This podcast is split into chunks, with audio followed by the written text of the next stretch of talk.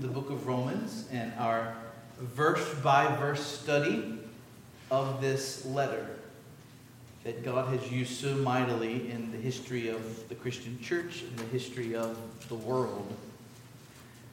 And this morning we are returning to Romans 12, verse 9, and the command to abhor what is evil. Last time we were here, we spent almost the entire last message reflecting on an obvious and yet monumental and controversial truth from this little verse. We looked at the fact that good and evil really do exist. Uh, we saw last time that objective good and evil exist. They exist outside of us outside of our preferences, outside of our opinions, that good and evil are objective realities determined by God Himself. And every attitude, and every thought, every word, and every deed of our lives is set against that objective standard of goodness and evil before the holy eyes of God. And we have all fallen short of sticking to the good, which is why we deserve judgment. But the Lord Jesus Christ came and he lived a perfectly good life. And then he took the punishment that evil sinners deserve so that all who trust in him are reconciled to God. We also saw last time that if you lose the reality of good and evil, if you make good and evil relative, if good and evil becomes a matter of preferences or cultural consensus, you ultimately lose the gospel. The gospel doesn't make sense in a world where there is no objective good and evil. And frankly, you lose God Himself. Because one of the defining attributes of God is that He is good. And you can't have the God of the Bible without there being something that truly is called goodness. We also saw last time that the word Paul uses here, abhor, it's an emotional word in the Greek. It's an intense word. It's, it's an earnest word. This command does not call us simply to disapprove of evil. This is a command to hate evil. We are to actively and intentionally oppose evil from the heart. We are to be genuinely repulsed and disgusted by evil. We are to long to see the day when evil will be no more. We are prone to minimize evil. We wink at it. We excuse it. We see evil in children and we laugh at it and call it cute. We see young men act immorally and we say, well, boys will be boys. We see politicians lie and cheat, and we think, well, that's what politicians do. In our own lives, we blame others for our sins. We come up with excuses for our sins. We say, it was just a little lie. Or, but he made me so angry. Or, everybody else does it. And yet, here is the clear message of God to us in this verse we are to abhor what is evil. Now, my role as a pastor is to help us sense what Paul was saying here, to believe it, and then put it into practice. So, first, I want to point out that we are to abhor evil because it is our God who abhors evil first and foremost. Evil repulses the divine being of our God. Habakkuk 1:13 says that our God's eyes are too pure to see evil, he cannot look at wrong. It doesn't mean that God doesn't see sin. He does see sin. It only means that He will not continue to look upon it, He will not continue to tolerate it. Not one millisecond of evil before God's holy sight is tolerated by Him. No evil arouses His wrath. And in his patience and kindness and mercy, God postpones that wrath. He holds back that wrath. He withholds that judgment to give people a time to repent. But the wrath is already there. It's building like water behind a dam, ready to be unleashed. Proverbs 15 9 The way of the wicked is an abomination to the Lord Psalm 7:11 God is a righteous judge and a God who feels indignation every day. Our God, the true God, the God and Father of our Lord Jesus Christ, is a God who feels indignation every day, Psalm 7:11 says. Uh, Paul teaches us in Romans 2 that the postponement of God's judgment is an act of love, giving us an opportunity to repent and be saved. But if we do not, the blade of God's righteous wrath is already above our heads, and nothing keeps it from coming down but His own will. And whenever He decides, you will breathe your last breath or Jesus will come back, whichever comes first, and the horrific penalty of spiritual death that your sins have earned will come sweeping upon you. Mount Hermon, do you need evidence of how much your God abhors evil? Think about the doctrine of hell. I know it's not a pleasant thought. But hell is a reality and it exists because God abhors evil. There are billions of souls in that place this very moment who are justly experiencing an agony beyond words because of the heinousness of sin.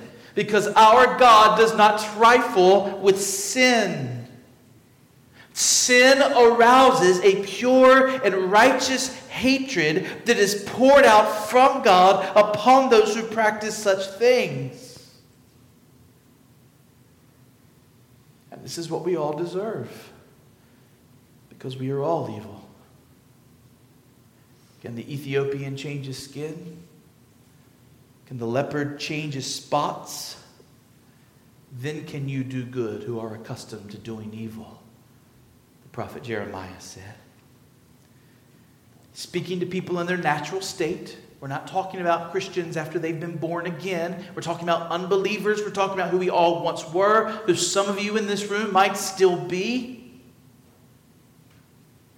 The heart is deceitful above all things and desperately sick. Who can understand it? Jeremiah said.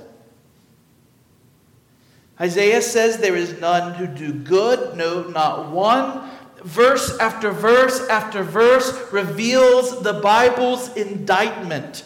All are evil, and God abhors evil, and therefore hell exists.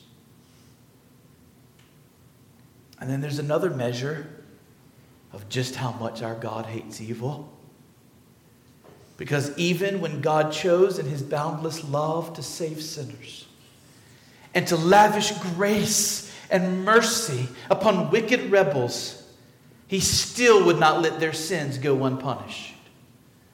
We've talked about this before. Other religions do this. In Islam, it's a it's it's you you weigh your works. And if your good works outweigh your bad works, the bad works don't have to be punished. They just kind of get forgotten swept under the carpet because your good works outweigh them. But in Christianity, the true God, He does not let evil off the hook even when He forgives His children. Even when He saves you and puts you on the path to heaven, He still says those sins must be dealt with And so God sent his only beloved Son as a real human being to bear in his real human soul the weight of the agony of the hell that evil in every person who will ever believe on God deserves. Jesus felt upon himself the punishment for millions upon millions, billions upon billions of sins committed by those who would ever believe on his name. We see God's holy hatred of evil at the cross. We see God's commitment to justice at the cross.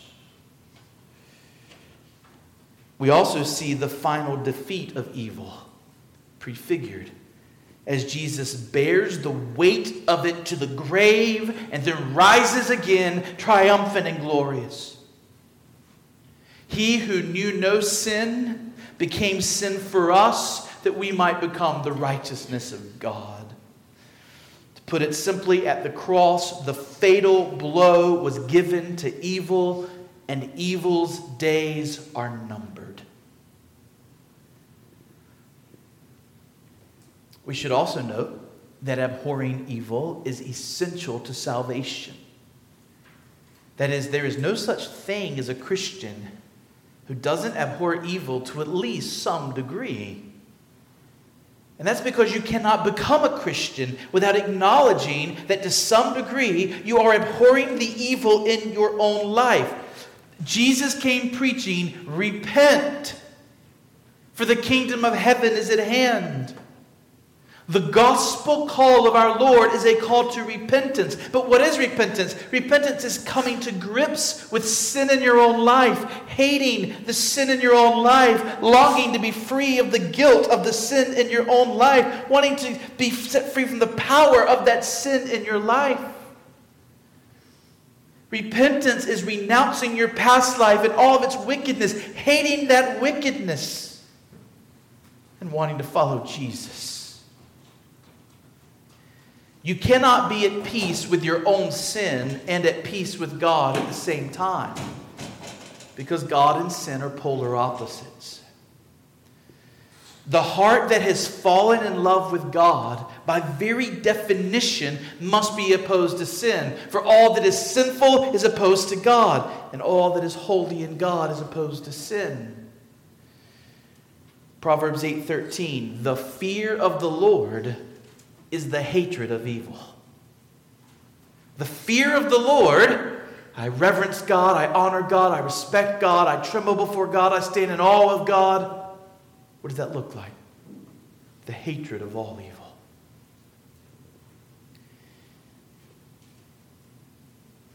Let's get very practical. At the end of our last sermon on this verse, I pointed out that there is something often missed in the commentaries. It's the fact that in the context of Romans 12, this command is being particularly given for us to obey as we live our lives together in the context of a local church. In other words, Paul's main point here is not that we need to abhor the evils of our secular culture. His main point is not that we need to hate the sins of our unbelieving society or hate the sins that we see in our city. Yes, you should hate those sins, but that's not the point here. His point is that we should abhor all evil, but particularly the evil that we see in our own lives and in our own church. He's talking about church life in these verses.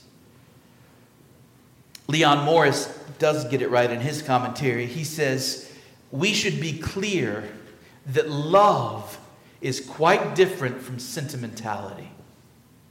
True love involves a deep hatred for all that is evil because evil can never benefit the one who is loved. There will be a special hatred for the evil in the one loved and the evil that touches the one loved.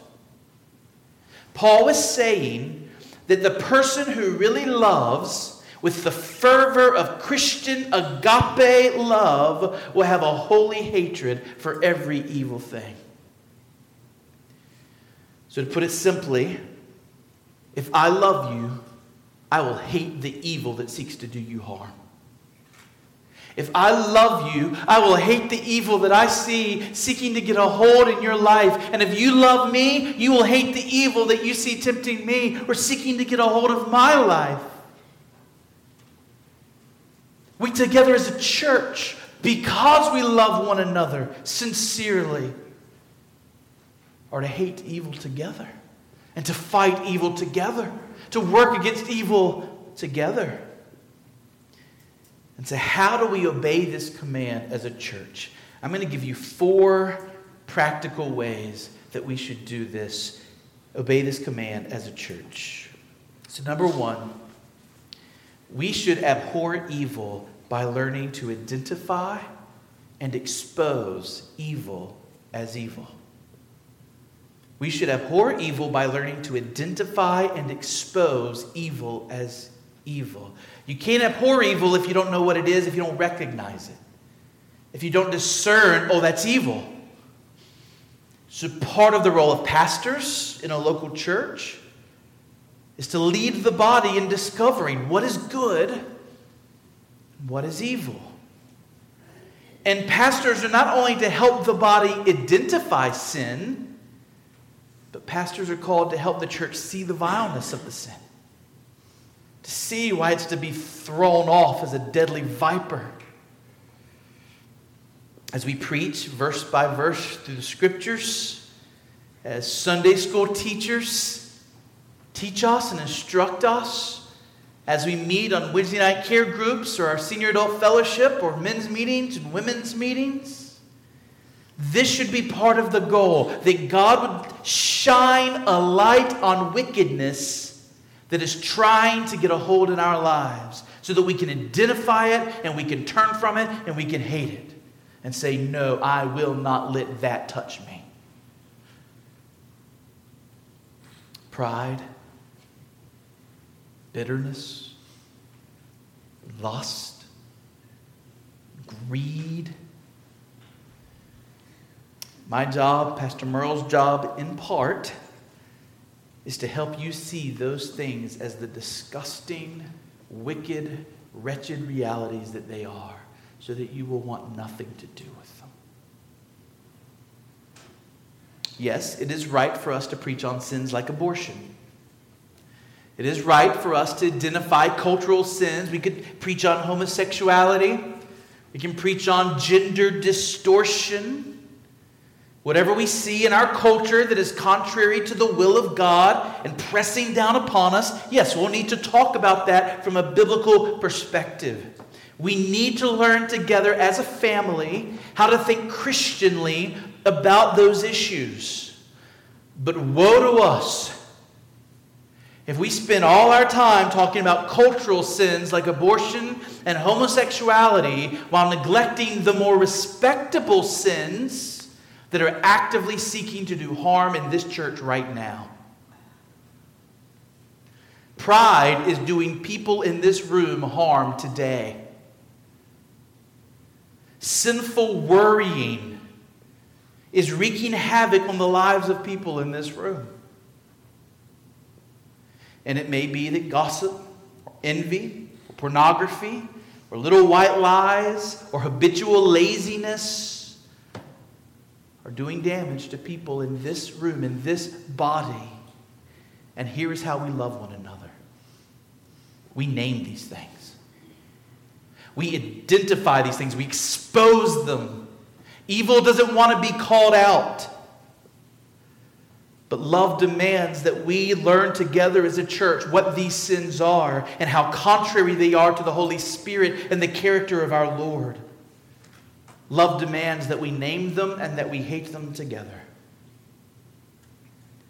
Number two, we should abhor evil by confessing the evil in our own lives and repenting of it. We should abhor evil by confessing the evil in our own lives and repenting of it. So there's two aspects of this. First, you help all of us when you are hating and turning from sin in your own life. Because remember, we're members of one another. What affects one part of the body affects the whole body. Your little toe might seem unimportant, but if it begins to hurt, if it begins to ache, if there's something wrong with it, suddenly it affects the whole body. It, it even limits the whole body. So, the more that you are following Jesus and turning against sin in your individual life, the stronger you're making the body, the healthier you're making the body. In other words, I should fight sin in my life, not only for Jesus' sake, not only for my sake, but for your sake. And you should fight the sin in your life, not just for Jesus' sake and your sake, but for our sake. But then there's another aspect of this. I think it's even more powerful. We actually talked about this recently on Wednesday night. James 5, verse 16. Therefore, confess your sins to one another and pray for one another that you may be healed. I wonder have you ever considered the wonderful sanctifying effects that God often brings about in our lives when we share with one another how sin has messed us up. At care group, Sunday school, over lunch in one another's homes, when we share, when we confess sins that have wreaked havoc in our lives, we are protecting others in our church from the same evils. When a married couple shares how they started being dishonest with one another, how the little white lies that they excused in their own minds began to build and grow, pulling them apart. And they give testimony about that. It, it teaches all the rest of us oh, is that in my life? Oh, I need to keep an eye out for that. I need to, be, I need to abhor that in my own life. Uh, not too long ago, another Christian shared something very similar to this with me. She said that she had begun catching herself not always telling the whole truth that she was editing the truth a bit when she talked to people, especially when she felt put on the spot, or especially when she found herself getting defensive. And she was convicted about this, and she had identified this sin, and she was working on this. And you know what God was doing in my heart as she's sharing that with me? I'm thinking, oh, do I do that? Oh, I need to keep an eye out for that in my life. I need to be careful that I don't fall into that same sin. I was being freshly reminded to hate the sin of dishonesty as this lady confessed something of her sin to me. I've heard older Christian parents whose children are now grown talk about the failures of sins, the failures and sins that plagued their parenting. And they were warning the younger parents don't make the mistake we made. Don't do this. This was wrong of us. We shouldn't have done this. And you know what? That was sanctifying. We're learning from them. Some in this room may have made some bad decisions when it comes to money. Maybe you gambled. Maybe you cheated on your taxes. Maybe you were stingy towards God. And the result was God's judgment on your finances or in some other area of your life. Sharing that lesson with the body, sharing the lessons you've had to learn the hard way, can spare the rest of the body from having to learn the hard way. All of us are sinners. In other words, all of us have lessons to share. All of us have testimonies, confessions of evil in our lives that we need to, to share with one another, repent of before one another, so that we can love one another and say, Brother, sister, what I got involved in there, what I did then, don't ever do that. I love you too much. Don't follow that path that I followed for a while. We're not Roman Catholics. We don't believe in the confessional. We do not believe that you have to go to any priest other than Jesus to have your sins forgiven. The book of Hebrews is very plain on that point. So you don't have to go to anyone else in this church to confess your sins in order to be forgiven.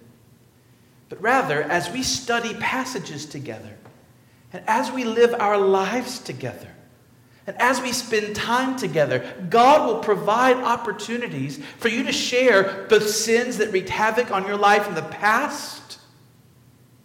And you can give a testimony that might spare your brother or sister.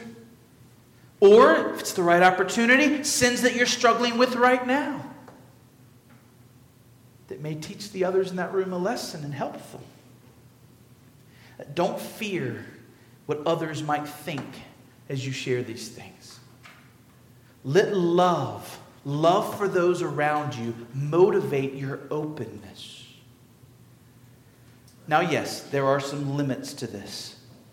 Our confession must always be motivated by a genuine desire for personal holiness and a desire to help those around you be holy.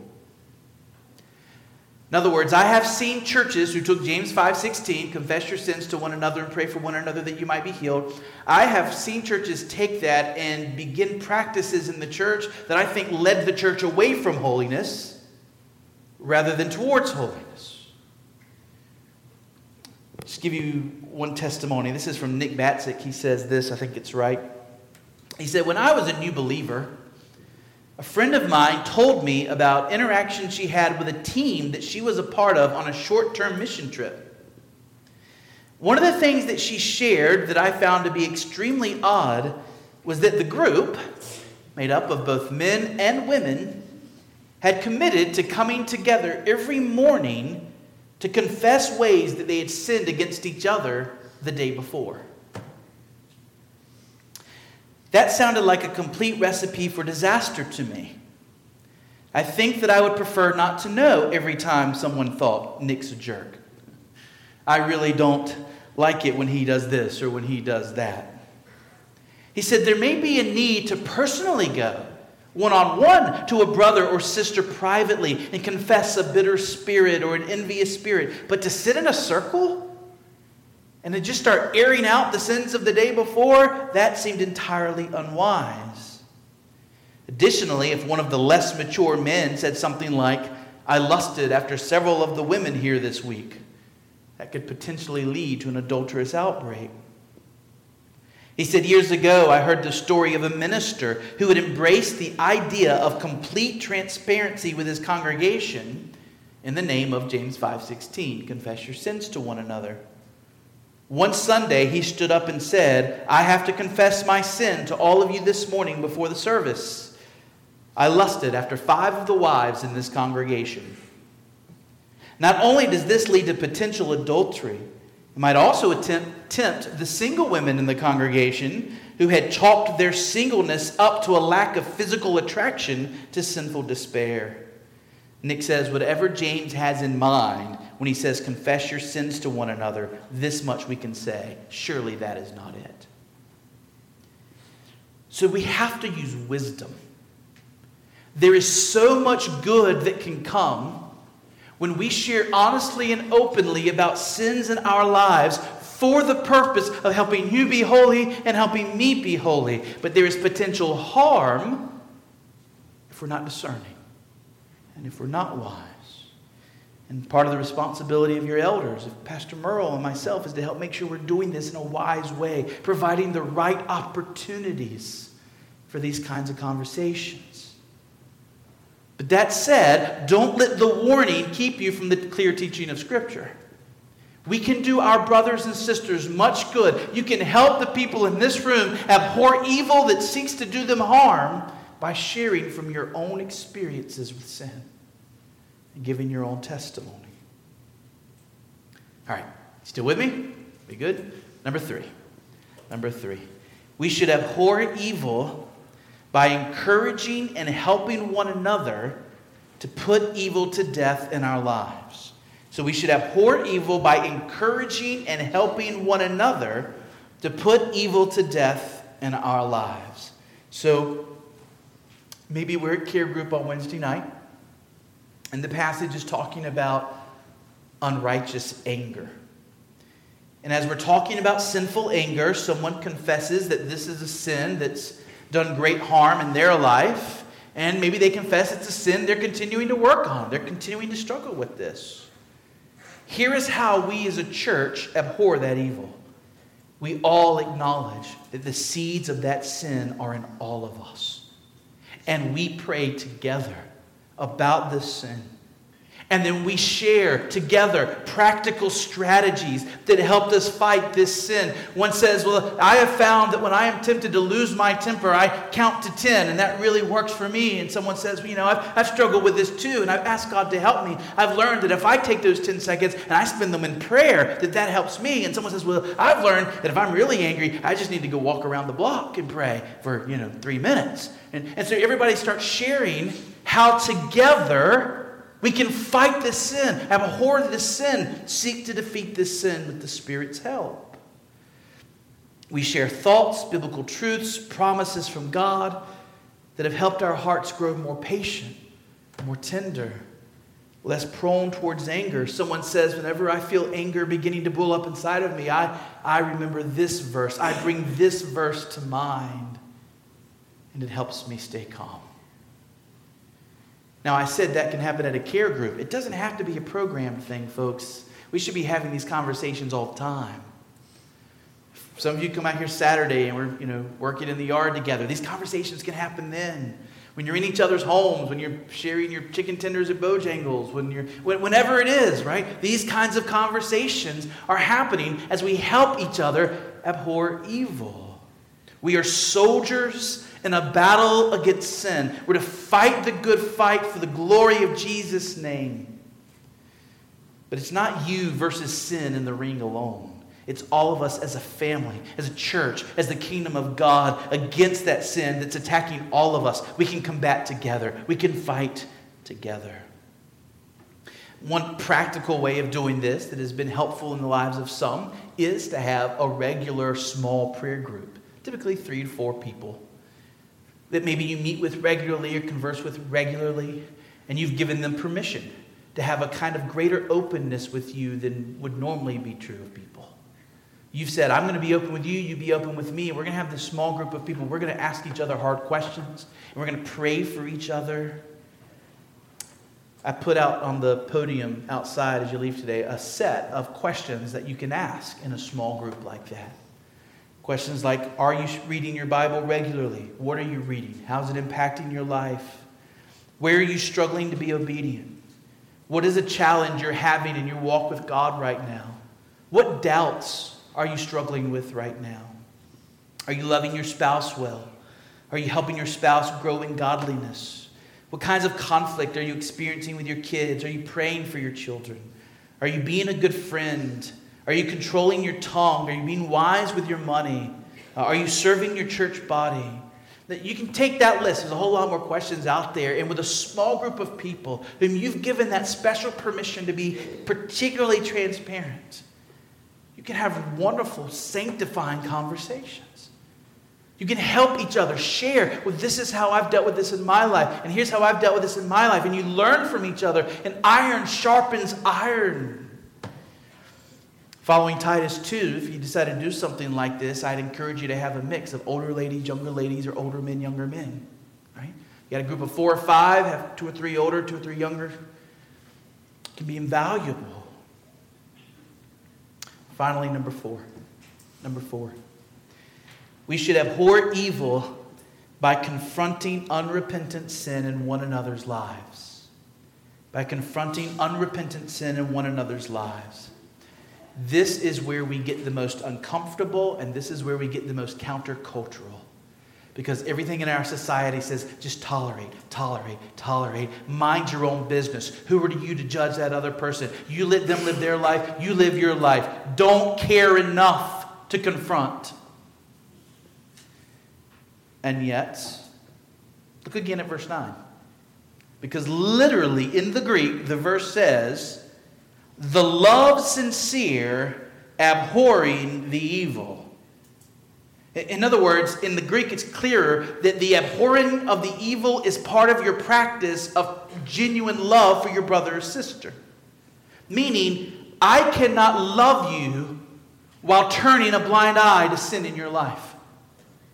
I cannot love you while tolerating something that's doing you harm. If I see that there is a raccoon on your head and it is clawing at you, and it is causing you energy, and it is causing you to bleed, but you're walking around as if everything's okay, it is not love for me to play along. Mount Hermon, there are times when love demands that we gently and tenderly, but lovingly confront one another.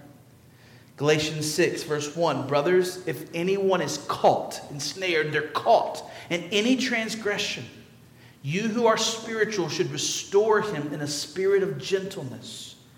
Keep watch on yourself, lest you too be tempted.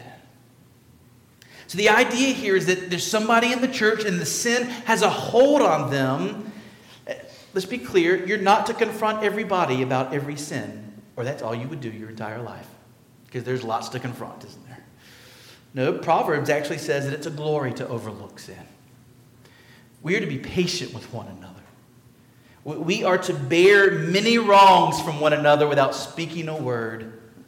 You, I come to you and, and I say something that just it didn't, it didn't come out right. It's, you know, maybe I was having a bad morning. It had a little more harshness to it than it should have. It is your glory to just overlook that and, and vice versa because we, we understand, we know we should be willing to overlook sins that we know our brothers and sisters are actively hating and opposing. If a, if a fellow church member is 30 minutes late to a gathering you had planned together, and you're sitting there waiting, it's been 30 minutes, and you're like, my time's being wasted, right? And they're not keeping their word about when you said you're going to meet, but you know this is something that person's working on. You know this is something that this person is trying to, to get better at. Well, then just forgive them and move on. Don't make a big deal about it. Or if somebody in the church speaks a terse word to you and, and you realize, you know what, they've had a really rough week, that's, you, you don't need to confront them about that. You understand. We should confront sins when we see that they are taking hold of a person, becoming habitual in a person, and when the other person doesn't seem to be acknowledging it, hating that sin, working to defeat that sin. Most importantly, love demands that we confront sin in each other's lives when it is presumptuous sin. If I ever say to you, I know that what I'm doing is wrong, but I don't care, I'm going to do it anyway, you must confront me.